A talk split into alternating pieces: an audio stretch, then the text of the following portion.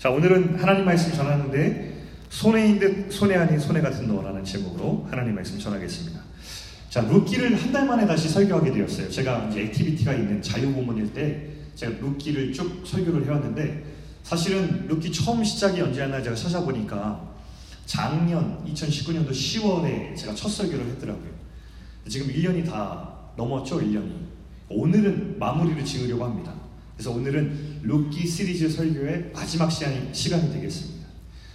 그런데 시리즈로 하는 설교의 단점이 뭐냐면 특히 이제 매주 하면은 좀 괜찮은데 이게 한 달에 한 번씩 하다 보니까 지난 시간 내용이 잘 생각이 안 나요. 저희가 이게 다섯 번째 설교인데 다섯 번을 1년에 걸쳐서 했기 때문에 아마 여러분 룻기의 내용이 할 때마다 지난 시간은요 이렇게 얘기했습니다. 그래서 여러분들이 또 지난 시간 이야기를 들어야 되는데 조금 지루할 수 있으니까 제가 키워드로 요약한 룻기 이야기를 들려드리려고 합니다. 자 여러분 잘 들으시면 혹시 앞에 설교를 못 들은 분들도 오늘 설교를 잘 따라오실 수가 있을 거예요. 아, 룻기는 모든 사람들이 하나님을 떠나서 하나님을 잘 믿지 않을 때 일어났던 한 토막의 이야기입니다. 가족 이야기거든요. 아, 그때에 룻기 1장에 보면 키워드가 이렇게 선정했습니다. 선택. 왜 선택이냐면 하나님께서 하나님 말씀 잘 듣지 않을 때 말씀이 사라질 때에 흉년을 주시면 그것은 하나님께 돌아오는 메시지였는데 그 하나님의 메시지 앞에서 순종하지 않고 도망한 사람이 있습니다. 잘못된 선택을 한 것이죠. 그 사람의 이름이 엘리멜렉이었어요. 그는 굶는 것이 싫어서 하나님께 돌아오는 대신 모압으로 도망했습니다. 모압으로 도망한 그 선택의 결과는 뭐였냐면 아주 비참했어요. 10년 안에 엘리멜렉과 그 두 아들이 다 죽는 것이었습니다. 그래서 세, 과, 세 명의 과부만 남겨졌습니다. 나오미 그리고 두 며느리. 그런데 이 두 며느리 중에서 한 며느리는 끝까지 고집을 피우면서 이 돌아가라는 자기 고향으로 돌아가라는 시어머니의 요청에도 만류하고 그 어머니의 바지가락을 붙잡고 고향으로 돌아온 며느리가 있었습니다. 그 며느리 이름이 룻이었어요. 룻기의 주인공이죠. 그 룻기의 주인공 룻의 선택은 엘리멜렉의 선택과 굉장한 대비를 이룹니다. 정반대의 선택이었어요. 그 엘리멜렉이 흉년 앞에서 하나님으로부터 도망했다면 룻의 선택의 이유는 하나님께 돌아오기 위한 선택이었습니다. 그리고 하나님을 나에게 소개해준 이 늙은 시어머니를 내가 돌보겠다라고 하는 사랑의 선택이었어요. 그러면서 우리는 이렇게 좀 이렇게 어, 성경에서 암시하는 내용을 추측할 수 있어요.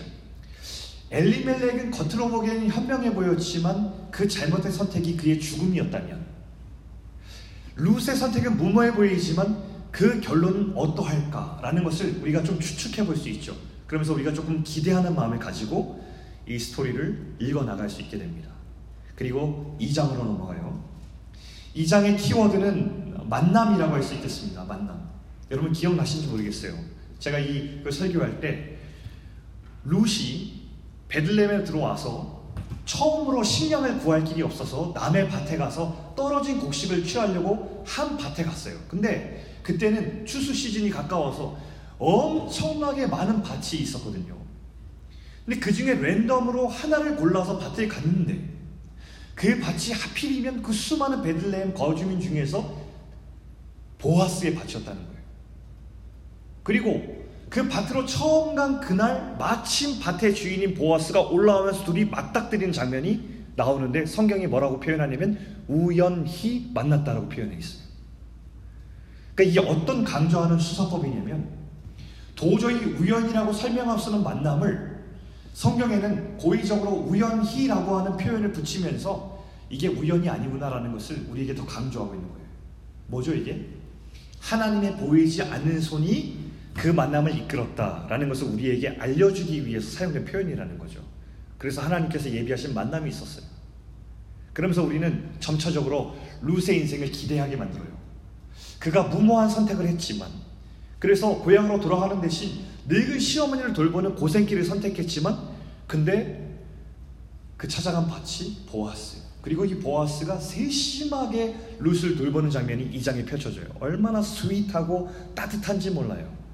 근데 우리가 거기서 발견한 건 뭐냐면 그 남자의 따뜻함이 아니라 룻을 인도해 가시는 하나님 그리고 보아스의 손길을 통해서 사실은 하나님의 손길을 룻의 인생에 펼쳐 가시는 하나님을 우리가 만나게 된다는 거예요. 사랑하는 청년 여러분, 하나님의 길을 선택해 나갈 때에 그 길 끝에는 처음 선택은 무모해 보이지만 그 선택 끝에는 하나님이 반드시 계시기 때문에 우리 인생은 하나님의 손길을 만나게 됩니다. 인생을 살아가는 모든 청년들이 만나야 되는 하나의 손이 있다면 그것은 하나님의 손이에요.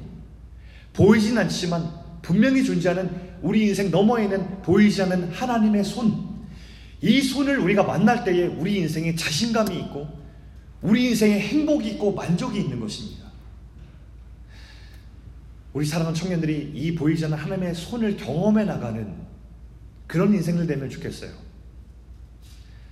이 보이시는 하나님의 손을 세심하게 경험하는 루스를 보여주면서 성경은 3장으로 넘어갑니다. 3장의 키워드는 뭐냐면 책임이라고 할 수 있겠습니다. 여러분 책임 있는 사랑 설교 점이겠는데 기억하는 사람이 있을지 모르겠어요. 3장은 이야기가 긴장으로 확 고조되고 있어요. 긴장이 고조됩니다. 왜 긴장이 고조되냐면 이 보아스의 호의를 들은 시어머니 나오미가 룻을 향해서 한 가지 명령을 내리는데 그 명령이 부적절해 보이기 때문입니다. 그리고 루세게는 굉장히 리스크가 큰 거였어요. 뭐였냐? 타작마당에서 보아스가 잠이 들었을 때에 한밤중에 그의 잠자리에 들어가서 이불을 들고 그 밑에 들어가라. 대신 목욕을 하고 단장을 한 후에 들어가라. 이렇게 얘기했어요. 그러니까 외국 여인이었고 과부였는데 그것이 다른 사람의 눈에 발각이라 된 날에는 굉장히 치명적인 해를 입을 수 있었기 때문에 아마 돌로 맞아 죽임당해도 그 당시 문화로서는 어색하지 않을 그런 상황이었기 때문에 위험했어요. 근데 시어머니가 그런 명령을 내렸다는 게 매우 무적절해 보이잖아요. 근데 그런 명령을 순종해요, 룻이. 그리고 들어가서 어, 보아스에게 청혼을 합니다. 당신의 옷자로 나를 덮으소서. 그 당시의 청혼법이었어요.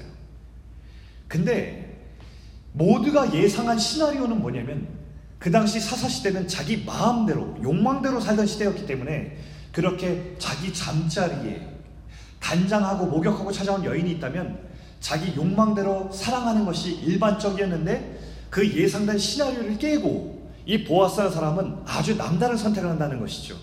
뭐였냐면 자기 욕망 대신에 이 상대방인 룻의 처지와 입장을 고려한 선택을 합니다. 굉장히 책임 있는 사랑을 선택해요. 이 룻을 자기 아내로 맞아들일 수 있었어요. 근데 한 가지 여기서 이 아내를 바로 맞아들일 시 룻의 입장이 곤란해질 상황이 하나 있었던 거예요. 그게 바로 뭐였냐면 기염 물을 자라고 하는 제조, 제도. 우리에게는 낯선 문화 속에 존재하던 그 제도가 보아스에 걸렸어요. 내가 만약에 내 욕망대로 행동하거나 섣불리 이 청을 받아들여서 아내로 지금 삼아버리면 나중에 혹시나 이 무색에 돌아갈 불이 이 인생을 완전히 망가뜨릴 만한 일이 발생할 수도 있었기 때문에 가장 책임 있는 선택을 해야 했어요. 그래서 이 보아스는 그 찾아온 룻을 지켜주고 새벽에 성문이 열릴 시간 그러나 아직 깜깜해서 사람들이 룻이 누구인지 알아채지 못할 시간에 집으로 돌려보냅니다. 그리고 날이 밝아요. 그리고 배경의 무대는 4장으로 넘어가게 됩니다. 저는 4장의 키워드를, 그 오늘 본문의 키워드를 손해라고 잡아봤는데, 그냥 손해가 아니라 손해 그리고 물음표. 손해라는 것이 분명히 본문의 키워드는 맞는데, 손해로 하고 싶진 않고, 손해라고 하는 퀘스천 마크를 거기에 붙이고 싶어요. 자, 이야기는 이렇게 바뀝니다. 여러분, 제가 사실 그때 기업 물을 자 제도에 대해서 살짝 설명하고 시작하는데 못 들은 사람을 위해서 잠깐 설명할게요. 기업 물을 자 히브리어로는 고엘이라고 부르는 제도입니다. 성경에 보면 레위기, 민수기, 신명기에 계속 등장하고 있는 이 고엘 제도라고 하는 것은 어, 법의 내용인데 하나님의 법인데 이 법의 내용 핵심은 이거예요. 어떤 사람의 인생이 망가져 가고 있거든요. 근데 망가져갈 그 인생을 내가 대신 어떤 희생과 값을 치러 주어서 그 인생을 다시 회복시키는 취지의 법의 내용이었어요.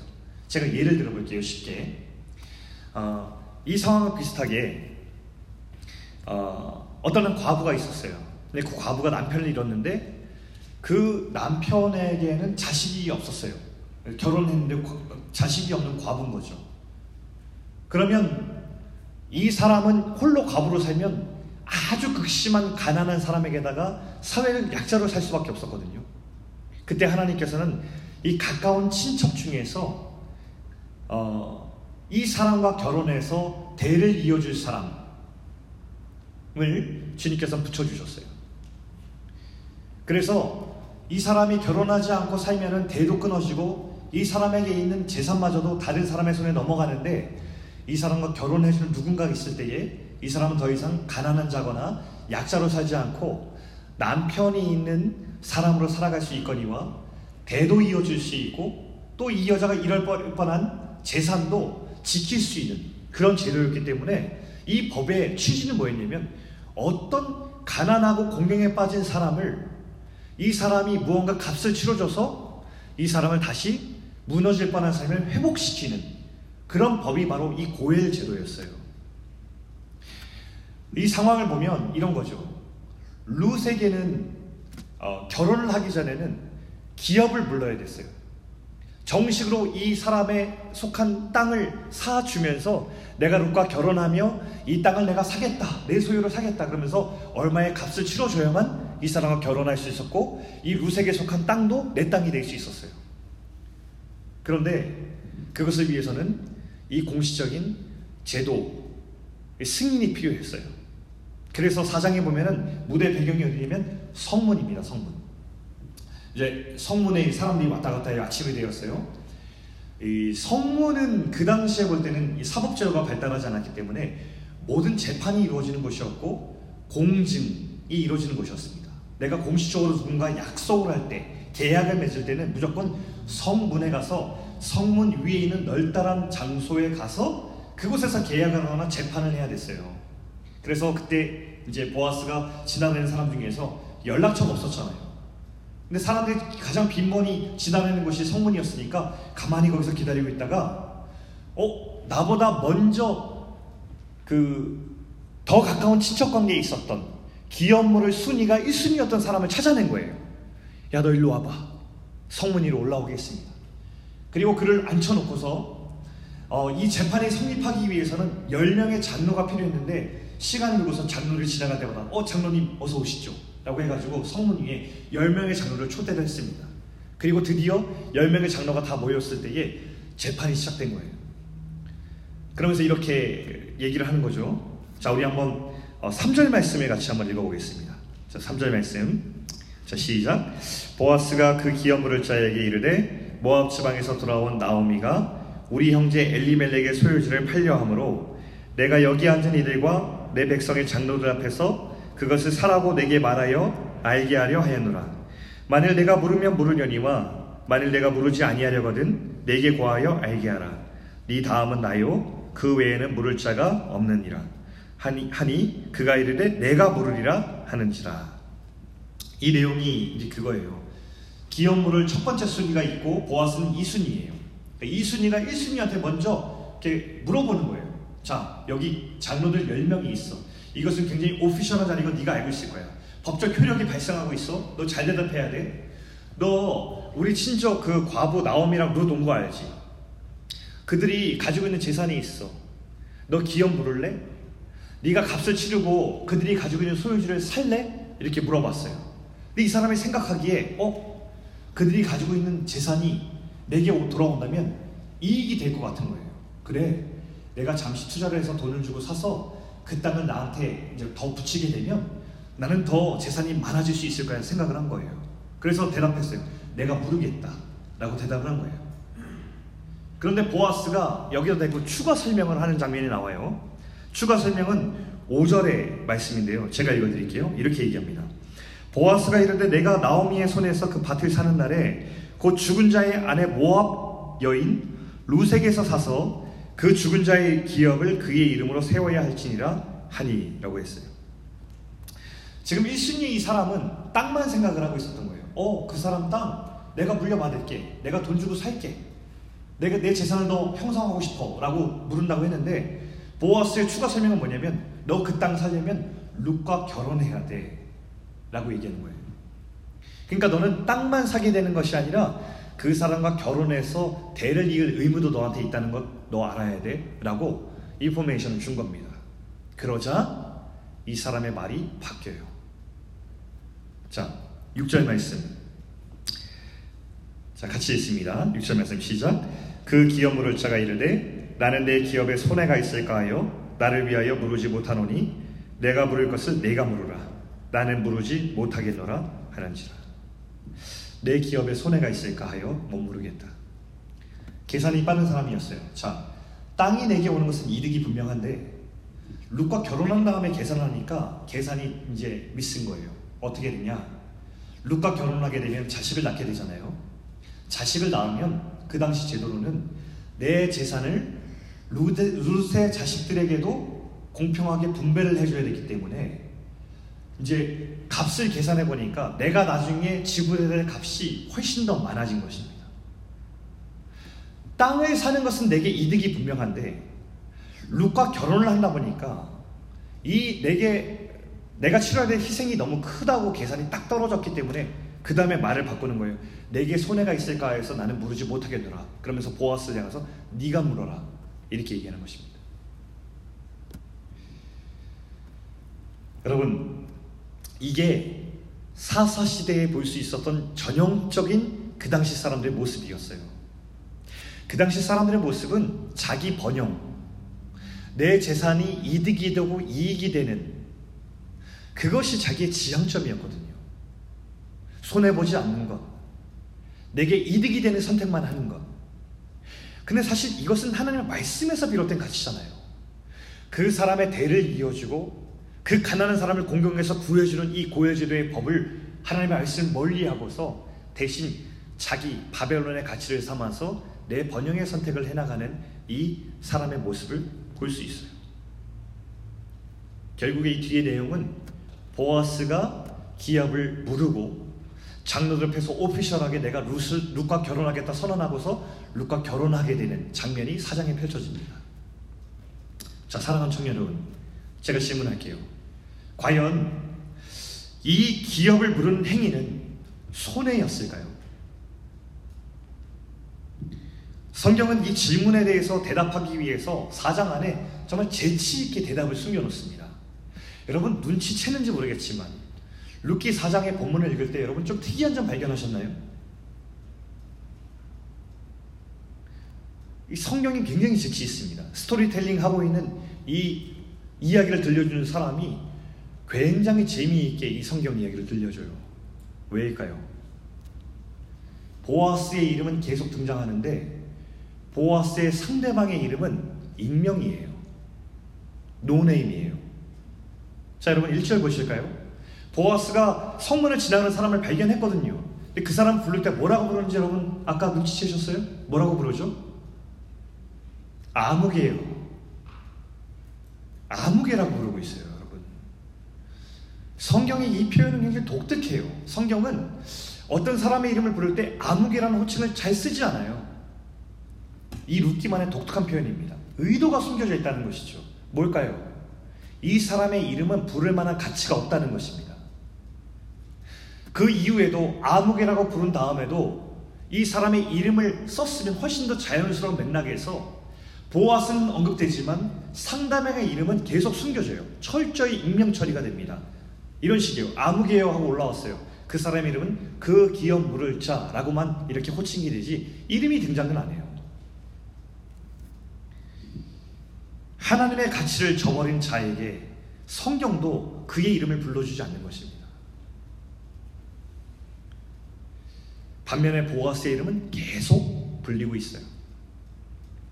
이 대조적인 모습을 성경이 우리한테 보여주면서 읽는 우리들에게 이 보아스의 기업 부르는 그 책임 있는 행동에 대해서 굉장히 긍정적인 마음을 갖도록 우리를 돕고 있어요. 자, 그런데 이보다 더 결정적인 성경에 숨겨놓은 장치 하나를 발견한다면 그것은 사장의 엔딩에 있는데요. 룩이 굉장히 독특합니다. 사장에 보면은 저는 이제 루키만큼 아름다운 이야기가 별로 없다고 생각해요. 저는 루키를 참 좋아합니다. 읽으면 이 룻을 룻을 보면서 이 보아스를 보면서 마음이 너무 따뜻해지고 아, 저런 사람이 되고 싶다는 마음이 절로 들 정도예요. 사장에 되면 해피엔딩으로 끝이 나요. 결국 보아스 룻은 결혼을 했고요. 자녀를 낳았고 또 그동안 마음앓이 했던 이 시어머니 나오미는 비로소 그때 다시 웃게 되는 해피엔딩으로 끝이 나거든요. 근데 이 룻은 그렇게 끝나도 무방한 아름다운 이야기, 완벽한 이야기인데도 불구하고 정말 어색하게 맨 끝에 18절부터 22절에 족보 하나를 떡하니 딱 붙여놔요. 뜬금없이, 갑자기. 여러분, 왜 그럴까요? 저는 어색하다고 생각하거든요. 자, 사장의 끝에 한번 볼까요? 18절부터 22절 말씀. 자, 제가 한번 읽어드릴게요. 베레스의 계보는 이러하니라. 베레스는 헤스론을 낳고 헤스론은 람을 낳았고 람은 암미나답을 낳았고 암미나답은 나손을 낳았고 나손은 살몬을 낳았고 살몬은 보아스를 낳았고 보아스는 오벳을 낳았고 오벳은 이세를 낳고 이세는 다윗을 낳았더라. 되게 건조한 그러니까 해피엔딩 잘 해놓고 되게 건조하고 딱딱한 족보를 우리가 되게 읽기 싫어하는 족보를 나중에 떡 붙여놔서 족보 엔딩을 삼았단 말이죠. 근데 여러분 눈썰미 있는 사람들은 이 족보를 읽으면서 그냥 지나치지 않았을 거예요. 누구의 이름을 발견하죠? 보아스의 이름이 가운데 적혀 있어요. 무슨 뜻일까? 이 족보를 보아도 충분하겠지만 여러분의 이해를 돕기 위해서 이 족보가 똑같이 적혀 있는 다른 본문이 있습니다. 거기를 한 번 더 보도록 할게요.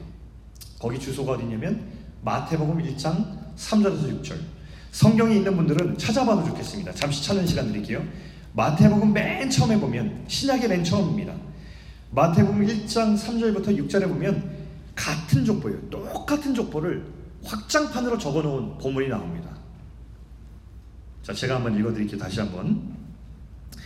유다는 다말에게서 베레스와 세라를 낳고 베레스는 헤스론을 낳고 헤스론은 람을 낳고 람은 아미나답을 낳고 아미나답은 나손을 낳고 나손은 살몬을 낳고 살몬은 라합에게서 보아스를 낳고 보아스는 루색에서 오벳을 낳고 오벳은 이세를 낳고 이세는 다윗 왕을 낳으니라. 조금 더 다른 뉘앙스를 우리한테 주는데 어떤 뉘앙스를 주냐면 아까 족보 가운데 사실은 맨 끝에 다윗으로 마친 이유가 있어요. 다윗은 이스라엘의 역사상 가장 위대한 왕이에요. 그 왕이 보아스의 가문에서 태어났다는 것을 성경은 말하고 싶었어요. 더 중요한 사실은 우리가 다 짐작했겠지만 마태복음의 이 족보의 확장판을 보면서 더 분명히 알 수 있고 확신할 수 있는 것은 이 다윗 왕은 보아스가 룩과 결혼해서 생긴 혈통 가운데 태어난 왕이었어요. 성경은 룻의 이야기의 엔딩을 이 족보를 삽입함으로써 이 룻의 삶이 이 보아스의 삶이 이 작은 자 하나에게 그 삶을 일으켜주고 책임져주고 그 손해가 나는 무모한 선택들이 만났을 때에 결코 손해보지 않는 인생을 살았다는 것을 성경이 말해주고 싶었던 거예요. 그들의 작은 선택이 만나서 어떤 결과를 만났는지, 하나님의 역사 속에서 어떤 위대한 일을 그들이 가져왔는지를 말씀해주기 위해서 그 룻기의 작은 가족 이야기 끝에 이 족보를 붙여놓았어요. 이들의 이야기는 작은 가정 안에 있는 가정사지만 이 가정사 안에서 서로를 돌본 하나님의 마음이 만난 이야기는 결코 작지 않다라고 성경이 말하고 있어요. 자, 더 놀라운 이야기는 여러분 성경을 찾으신 분들은 그곳에서 이 족보가 쭉 이어져요. 그러니까 룻기 족보는 거기서 끝나지만 마태복음의 족보는 거기서 끝이 안 나요. 쭉 이어지거든요. 이 족보가 이어지는 마지막이 구절이 어디냐면 마태복음 1장 16절인데 같이 한번 읽어보면 좋겠어요. 성경 없으신 분들은 스크린 보시게요. 자, 16절 말씀 읽겠습니다. 시작. 야곱은 마리아의 남편 요셉을 낳았으니 마리아에게서 그리스도라 칭하는 예수가 나시니라. 다윗 왕이 태어난 게 중요한 게 아니라 그것도 가문의 영광이지만 사실은 이 보아스와 룻의 만남을 통해서 예수 그리스도께서 이 땅에 태어나셨어요. 여러분 우연일까요? 우연이 아니에요, 여러분. 루키의 이 족보 엔딩은 아까 그 아붕게라는 사람이 내 기업에 손해가 날까 하여 부르지 못했던 그 기업 부르는 행위가 결코 손해가 아니었음을 증명해주고 있습니다. 보아스가 그때 선택을 했을 때 사사시대 살았던 사람들은 저 바보 같은 이라고. 아니 어떻게 자기 실속을 그렇게 못 찾으니까? 뻔히 손해인 것인데 왜 외국인 과부를 굳이 취해서 자기 재산을 손실할까 라고 사람들이 말했을 거예요. 그런데 그 속도 없는 바보처럼 했던 행동들이 나중에는 예수 그리스도께서 이 땅에 오시는 길을 만들어요. 성경의 메시지는 확실합니다. 보아스의 선택은 손해가 아니었다. 라는 거예요. 성경의 가치대로 사는 이에게는 당장 희생이 있고 무모해 보여도 그 결, 길을 끝까지 겪는 자에게 임할 것이 손해가 아니라 영광이라는 것을 보여주고 있습니다. 영광. 제가 아까 말했죠? 하나님의 길을 선택할 때 맨 처음엔 되게 좁아요. 그리고 무모해 보여요. 하고 싶지 않아요. 근데 막상 선택해서 가면 그곳에 누가 계시냐면 하나님이 있어요. 그 선택의 길에 하나님의 보이지 않는 손이 거기 머물고 있다고요. 인생에 그 손을 만나는 것만큼 감격적이고 성공적인 일은 없는 거예요. 그리고 그 손이 인도한 끝은 무엇이 있는 것이죠? 하나님이 예비하신 확실한 영광이 그 가운데 있다고요. 그것을 성경이 예수 그리스도를 믿고 따라가는 우리들에게 보여주고 싶어서 오늘 루키를 기록했고 루키의 족보를 마지막에 우리 가운데 보여주고 있습니다. 그리고 말씀은 우리를 초대해요. 그 기업을 모르는 자의 삶을 살라. 여러분 사실 우리가 이 삶을 살아야 되는 이유는 더 확실한 이유가 있어요.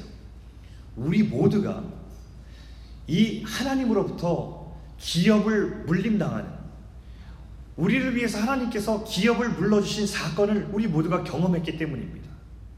여러분 그거 아시죠? 우린 다 죽음에 걸린 사람들이었어요. 우리 김세현 박사님이라고 제가 참 좋아하는 우리 신약학자가 있습니다. 한국인 출신인데 지금 플러에서 신학을 가르치고 있는 교수님인데 이분이 책을 쓰셨는데 이렇게 표현했어요. 전 참 참신하고 확 와닿는 표현이라고 생각합니다. 우리 모두가 죽음에 걸린 사람들이다 라고 얘기했어요. 죽음에 걸렸다. 죽음을 불치병으로 표현한 거예요. 도저히 고칠 수 없는 어떤 약도 없는 그래서 스스로 우리 죽음에 걸린 우리들을 어떤 것으로도 해방시킬 수 없는 존재들이었다라고 표현하고 있어요. 죽음에 걸렸다. 그 죽음에 걸린 증거가 무엇이냐? 늘 죄를 지으면서 빠져나오지 못하고 그 죽음에 걸린 증거는 우리는 우리의 늙어가는 노화를 막지 못하고 늘 병에 걸리고 뭔가를 의미를 추구해도 늘 공허하고 그리고 그렇게 살다가 그 끝엔 결국 어떤 누구도 죽음을 맞지 못하고 죽음으로부터 해방될 수 없는 그 순간을 맞이하게 되는 것. 이것을 가리켜서 우리 모두 죽음에 걸렸다. 그 죽음에 걸린 모두를 누구도 어떤 힘으로도 해방시킬 수 없다. 이렇게 단호하게 이야기했습니다. 저는 100% 동의합니다. 우리는 죽음에 걸린 사람들이었어요. 죽음에 걸린 자들은 당분간의 삶이 끝나면 영원한 죽음을 맞이할 수밖에 없었고 영원한 죽음을 맞이했을 때 그 죽음의 죄의 결과로 인해서 합당한 형벌을 받아야만 하는 존재들이었죠. 그래서 죽음은 늘 우리에게 두려워요. 이게 죽음에 걸린 증거입니다. 여러분, 어떤 철학자들은 이렇게 주장하더라고요. 똑똑한 사람들이 여러분 죽음을 두려워할 필요가 없습니다. 죽음은 그저 우주의 무로 돌아가는 거예요. 아니, 우주로 무로 들어가고 무의식으로 들어가는데 여러분 무엇이 두렵습니까? 죽음을 두려워하지 마세요라고 강조합니다. 아무리 철학자들이 강조하는 말을 들어도 모든 사람이 죽음에 대한 공포를 가지고 있는 이유가 뭔지 아세요? 모든 사람에게는 본능적으로 죽음을 두려워할 수밖에 없는 충분한 이유가 있기 때문입니다. 그러므로 누군가가 죽음을 두려워하지 마세요 얘기하더라도 우리 가운데 해결할 수 있는 죽음의 문제가 남아있는 한 죽음이 본능적으로 두려울 수밖에 없는 거예요. 그런데 하나님께서 그 죽음에 걸린 우리들을 찾아오셨다는 것입니다. 하나님이 죽음에 걸린 우리를 찾아오셔서 우리들에게 기업을 불러주신 거예요. 죽음의 그림자 속에서 아무 성함도 없고 치료약도 없고 그냥 영원히 하나님께 끊어져서 죽을 수밖에 없는 존재를 당신이 목숨값을 치르셔서 당신의 생명을 대신 치러주셔서 우리를 그 죽음으로부터 해방시켜 주셨어요. 제가 말했죠. 죽음에 걸린 자들에게는 약이 없다고. 그런데 하나, 우리 밖으로부터 오는 단 하나의 힘이 그 죽음에 걸린 우리들을 해방시킬 수 있는데 그게 뭐예요? 하나님께서 이땅 가운데 들어오셔서 당신의 목숨값으로 우리의 죄값을 치러주시는 것. 단 하나의 그 방법이 우리를 죽음에서 해방시킬 수 있는데 하나님이 그 방법을 우리를 위해서 치러 주셨다고요. 하나님이 죽음의 그림자 속에서 공경에 처해서 죽을 수밖에 없는 우리들을 향해서 그 값을 치러 주셔서 우리를 사 주심으로 우리의 인생을 회복시켜 주셨다고요. 이게 하나님께서 우리를 위해서 기업을 불러 주신 행위였습니다. 십자가 사건. 하나님이 그렇게 안 해도 되셨는데 절대 지성이시고 절대적인 힘을 가지시고 우주의 주관자이신데 그분이 나를 살리기 위해서 내 공명에 빠진 인생과 죽음에 걸린 내 인생을 살리기 위해서 나를 위해서 생명값을 치러 주시고 십자가에 달리셔서 피를 흘려 주심으로 우리를 덮어 주셨다고요. 살려 주셨다고요. 그래서 우리의 삶이 회복된 거예요. 그래서 우리가 주님을 예배하는 거예요. 그래서 우리가 영원토록 주님을 합당하게 예배하고 주님께 영광 올려드리고 주님을 위해서만 살 이유가 충분한 거예요. 그게 우리 그리스도인 정체성입니다. 그렇게 우리가 부름받았어요. 여러분, 성경은 그렇게 삶이 회복된 자들을 이제는 제자로 부르시는 거예요. 예수를 따라가는 삶, 하나님 나라를 살아가는 삶, 이 땅의 수많은 가치들이 내 귀에 들리지만 그 중에서도 하나님께서 말씀하시는 가치를 골라서 선택하며 그것을 담대하게 믿음으로 살 사람들을 주님께서 부르시는 것입니다. 그게 그리스도인이에요. 그리고 그리스도인은 그 가치가 내 신앙에 꽂히게 되어 있어요. 인생을 다 걸어도 그 가치를 쫓아가고 싶고 내 인생 목적을 주님의 영광 따라가려는 그 삶으로 살게끔 되어 있어요. 그런 삶은 우리에게 손해가 아니라 가장 확실한 투자예요.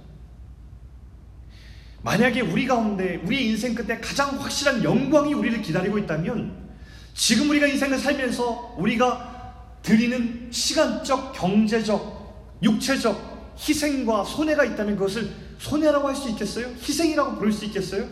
우리는 그렇게 부르지 않아요. 투자라고 하는 거예요. 여러분 이렇게 얘기해 볼까요? 여러분 주식 투자하는 사람이 있고 지금 미래를 위해서 여러분이 무언가 아 지금 내가 아껴서 무언가를 만들어 놔야겠다는 사람이 있죠. 저축하는 사람, 주식하는 사람, 펀드하는 사람이 있을 거예요. 아니면 내가 무언가를 위해서 비축하는 사람도 있겠 세이빙하는 사람이 있을 거예요. 여러분 그 세이빙을 위해서 여러분이 지금 달마다 어떤 비용을 지출해서 그걸 모아놓을 때 여러분 그것을 희생이라고 부르고 손해라고 불러요? 그렇지 않죠. 투자라고 부르죠. 똑같아요, 여러분. 우리가 그리스도를 위해서 닮아가며 좁은 길을 걸어가고 좁은 길을 선택하지만 그것을 왜 우리는 자꾸 희생과 우리가 손해라고 부를까요? 우리 투자라고 부릅시다. 이 세상 가장 현명하고 확실한 투자가 무엇일까요? 내 인생 가장 끝에 확실한 영광이 기다리고 있는 그 삶을 위해서 내가 투자하는 것이 가장 좋은 투자 아닐까요? 내가 인생 걸어가면서 하나님의 나라의 가치를 위해서 그 원리를 위해서 살아가는 선택들이 모인다면 그것만큼 확실한 투자가 어디 있겠어요? 그것만큼 확실한 현명한 투자가 어디 있겠어요? 세상에서 이런 가장 확실한 투자가 외면받고 있을 때 그것을 위해서 과감하게 투자하고 이것이 가장 확실하고 현명하고 하나님의 나라를 위한 투자라고 이야기하면서 기꺼이 당장의 손해를 보지 않고 하나님의 영광을 바라보면서 그 길을 걸어갈 수 있는 젊은이들 되면 참 좋겠습니다. 그것이 바로 하나님께서 부르시는 삶의 가치예요, 여러분. 특별히 여러분에게 덧붙여 이야기하고 싶은 것이 있습니다. 이렇게 귀한 이야기가 룻기라는 이야기 안에 담겨 있다는 것에 주목해 보고 싶어요, 여러분. 제가 아까도 말했듯 룻기는 가정사예요. 작은 가정 안에서 일어난 이야기라고요. 위대한 사람의 이야기도 아니고 그냥 밭의 주인과 모압에서 이주해온 한 가난한 여인과의 러브 스토리. 그 가운데 일어났던 짧은 이야기를 그린 거예요. 그리고 그들이 나중에 그 러브 스토리 이후에 결혼했다. 뭐 이런 이야기입니다. 그런데 성경은 여기서 말하고 있죠. 이처럼 작은 너의 삶의 일상에서 너의 가정 안에서 네가 매일마다 만나는 삶의 현장에서 기업을 모르는 자로 살라 이렇게 부르시는 거예요. 우리는 내가 선교사로 나가서 순교하겠습니다. 내 전재산을 뭐 어디에 바치겠습니다. 가난한 자들을 위해서 내놓겠습니다. 뭐 드라마에서 나올 법한 이야기들이죠. 다큐에 나올 만한 이야기죠. 하나님께서 우리에게 먼저 부르시는 장소는 내가 딛고 있는 삶의 현장이에요. 아무리 위대한 선교사라도 자기가 매일마다 머무는 가정 안에서 하나님의 역사를 이루어가지 못하고 그 안에서 내가 만나는 사람에게 작은 돌봄을 행하지 못한다면 하나님께서는 그것이 그렇게 위대한 이야기가 아니라고 말씀하시는 것 우리가 들을 필요 있어요. 여러분이 가정 안에서 매일 만나는 여러분의 형제 자매들과 부모님에게 행하는 작은 말과 행위들이 결코 작지 않다는 거예요.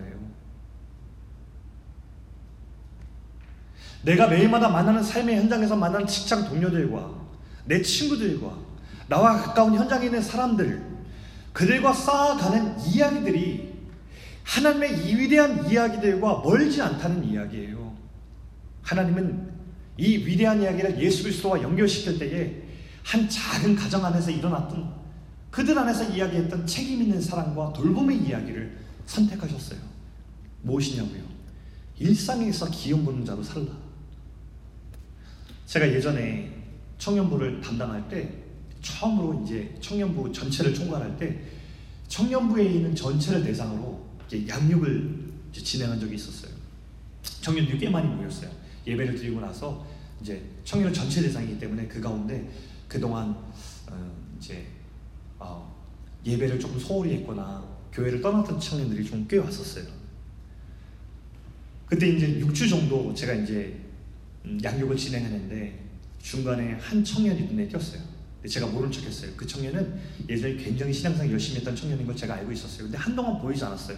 근데 보였어요. 근데 이제 말씀을 나누고 양육을 하는데 이 친구가 어, 그날 많이 울었어요. 끝나고 이제 제가 나가려는데 끝에 남더라고요. 저를 찾아왔어요. 이 이야기를 들려주는데 목사님 제가 많이 힘들었습니다. 힘든 이야기를 들어줬어요. 알고 보더니 그 가정 안에 어머니가 아버지는 계시, 계시지 않는데 어머니가 많이 이렇게 장애도 있으시고 좀 아프셨어요. 거동이 불편하신 어머니가 있었던 거예요.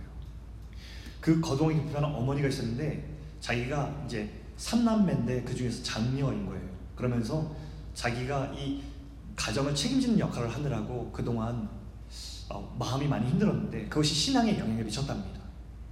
그래서 신앙생활을 소홀히 하고 하나님 앞에 좀 떠나 있다가 오랜만에 돌아왔는데 양육을 하면서 다시 하나님이 자기를 사랑하신다는 걸 깨달은 거예요. 이런 고백을 하더라. 하나, 목사님, 저도 다른 청년들처럼 하나님을 열심히 하고 싶었고 성교도 나가고 싶고 사역도 열심히 하고 싶었어요. 정말 그렇게 가치 있게 살고 싶었는데 제가 가정에 매이고 나니까 매일마다 어머니를 돕고 수발하고 모시고 다니는 것이 저의 전부가 되니까 너무 힘이 들고 제가 그렇게 살지 못하는 것이 너무 힘들었어요. 이렇게 얘기하더라고요. 제가 그때 그 청년들 뭐라고 했냐면 네가 지금 너의 사랑하는 어머니를 위해서 모시고 다니고 어머니에게 사랑으로 한마디 말을 건네고 그분을 모시고 다니는 행위는 어떤 선교사가 선교지에 나가서 하는 복음 전도보다 어떤 청년들이 화려하게 사역하는 그 현장보다 더 가치 있고 위대한 사역이야. 네가 그 일에 대한 마음을 그렇게 먹으면 좋겠어. 라고 하면서 그 친구를 위해서 기도해 줬습니다. 그 친구가 많이 마음의 격려를 받고 위로받고 많이 울고 돌아갔던 기억이 있어요. 그럼 그때 제가 얘기했던 것은 이 청년을 위해서 단지 인커리지 하기 위해서 제가 했던 이야기가 아닙니다. 정말 그렇습니다. 그 청년의 그 삶은 너무나 위대한 사역입니다. 그 아픈 어머니를 위해서 행했던 그의 모든 섬김과 돌봄은 지금 루키에 나와 있는 하나님께서 바라보시기에 너무나 위대한 이야기인 거예요. 우리 삶에서 먼저 우리 일상에서 이런 기업을 부르는 누군가를 돌보고 누군가를 위해서 책임을 지고 사랑을 하고 당장 보기에는 손해가 있고 마음에 걸리고 하기 싫고 하는 것들이 있지만 그런 것들이 쌓여서 나는 하나님 앞에서 위대한 이야기를 써내려간다는 것을 알길 청년들이 원합니다. 여러분 이거 여기서부터 시작하는 거예요. 제가 청년일 때 청년들일 때늘 부르셨던 게 뭐냐면 제발 일상의 신앙을 놓치고 선교지를 부르짖지 마라. 일상에서 개떡같이 살고 선교 시즌만 되면 선교 신청서 제일 많이 가져와서 저 선교지 가고 싶습니다. 거기 동기 선교지는 영혼들을 바라보고 하나님의 눈물을 알고 싶습니다. 예라이. 죄송합니다 여러분. 그때 당시에는 제가 좀 이렇게 야성적이어서. 여러분 그게 아니라 이 거품 낀 신앙들.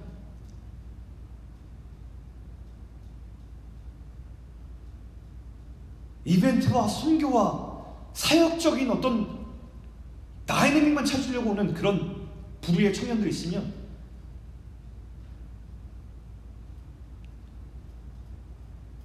돌려보내든지 아니면 받아서 빡시게 훈련해서 정신 차리게 하든지 둘 중에 하나였어요. 일상에서 신앙이 실종됐는데 선교지 신청할 때만 나와가지고 심장이 쿵쾅쿵쾅거리면서 그곳에서 열심히 주님의 꿈을 찾겠다고 그것만큼 허약된 게 어디 있겠어요?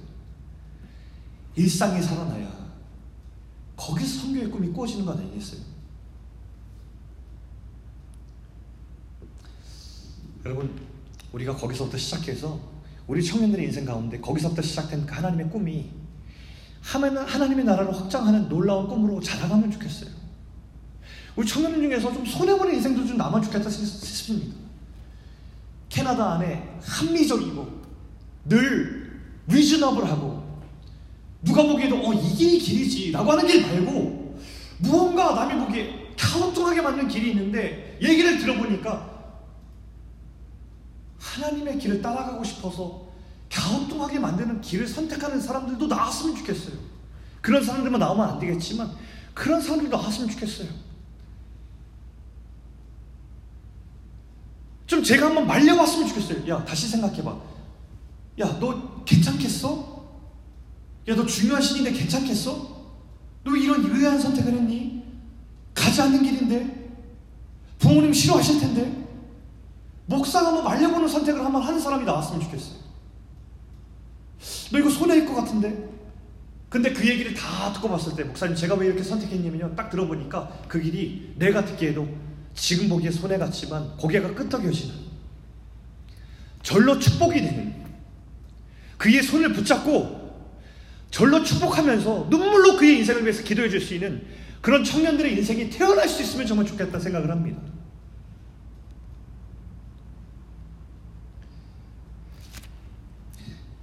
지난번에 우리 우간다에 로니 목사님에게 성경을 보낸 거 한 번 제가 나눈 적이 있습니다. 어, 코비드 상황에서 우리가 어, 로니 목사님이 자기 삶의 상황을 했는데 너무 위급했습니다. 예, 로니 목사님은 오랫동안 저랑 친구로 알고 지냈는데 어, 저한테 성경 얘기를 한 적이 한 번도 없었어요. 이제 당장 다음 달 생계 먹을 것이 없는 식량비가 없다고 했습니다. 이유는 이랬습니다. 봉쇄령이 내려진 거예요. 여러분 아시겠지만 의료 인프라가 이렇게 잘 세워지지 않는 나라에서 코비드에 그 대응하는 방식은 봉쇄령이었습니다. 길을 다 막는 것이었어요. 그리고 그 빌리지 안에 있는 사람들 가둬두어서 다른 데로 아예 대로변으로 못 나오게 하는 정책을 세웠습니다. 자연히 일용직 근로자들이 많았던 그런 나라들에서는 식량을 구할 방법이 없었어요. 로니 목사님은 학교를 운영하고 있었는데 무슬림 마을에서 학교를 운영하고 있었는데 그 무슬림에서 쫓겨난 학생들을 자기 아들, 딸 삼아서 이렇게 공동체 생활을 하고 있었습니다. 그래서 어, 다 16명이 함께 살고 있는 공동체를 꾸리고 있었어요.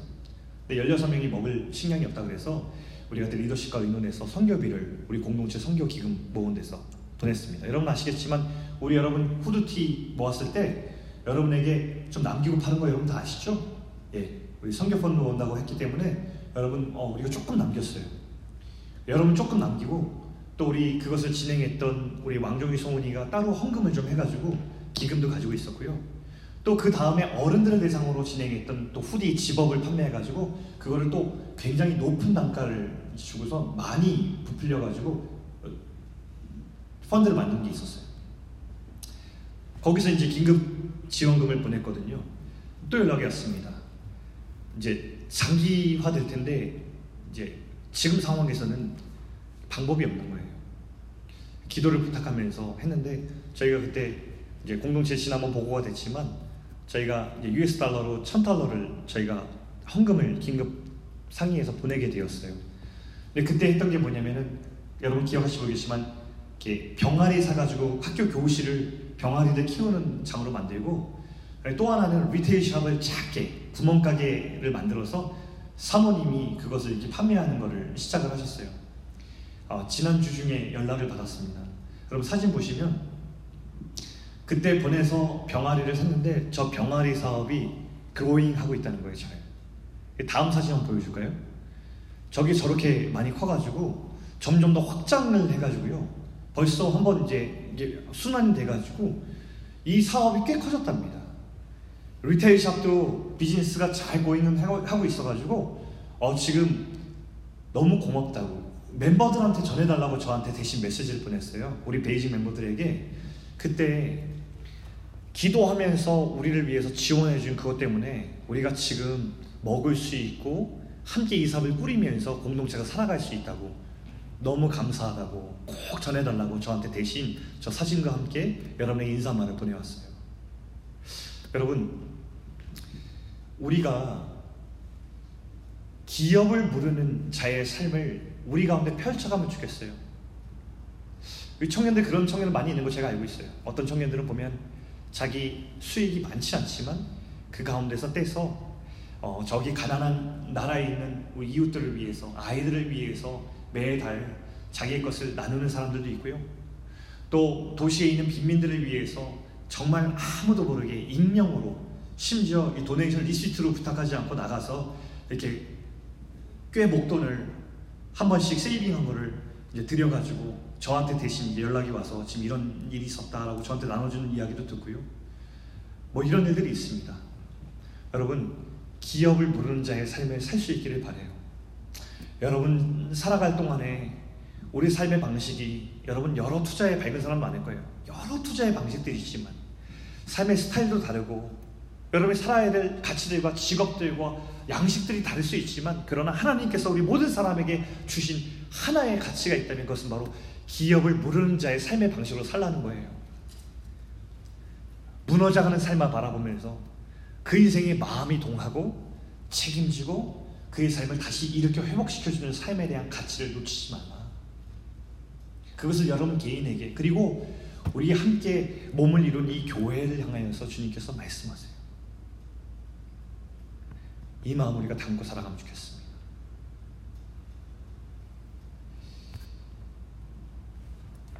누군가의 삶을 다시 회복시켜주는 인생으로 우리 일상에서 이 기업을 부르는 정신과 가치로 사는 삶을 우리가 이어가면 좋겠어요. 손해가 있을까 해도 희생하는 것 같아도 다시 살아난 우리에게 하나님께서 기업을 불러주셔서 다시 살아난 우리 인생에 더 이상 손해와 희생이 존재하지 않는다는 그 마음, 그 믿음 가지고 보이지 않는 하나님의 손이 내 인생을 이끌어가고 있음을 믿으면서 그런 사람들 향하여서 다시 회복시켜주는 인생으로 살아가는 그리스도인 되기를 바랍니다. 그러면 우리 가운데 실패가 없는 하나님의 영광이 기다리고 있을 거예요.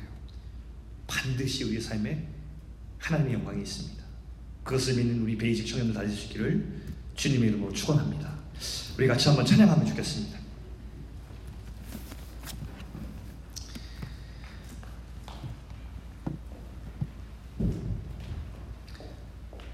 우리 하나님의 세계라는 곡을 같이 부르려고 하는데 여러분 제가 이게 말씀 묵상하고 찬양을 고를 때 많이 고민하고 고르는데 이 찬양곡의 가사가 참 좋았어요. 여러분 오늘 말씀 기억하시면서 이 찬양의 고백을 여러분의 고백으로 한번 불러보면 좋겠습니다. 다 같이 일어나셔서 결단 찬양 부르시겠습니다.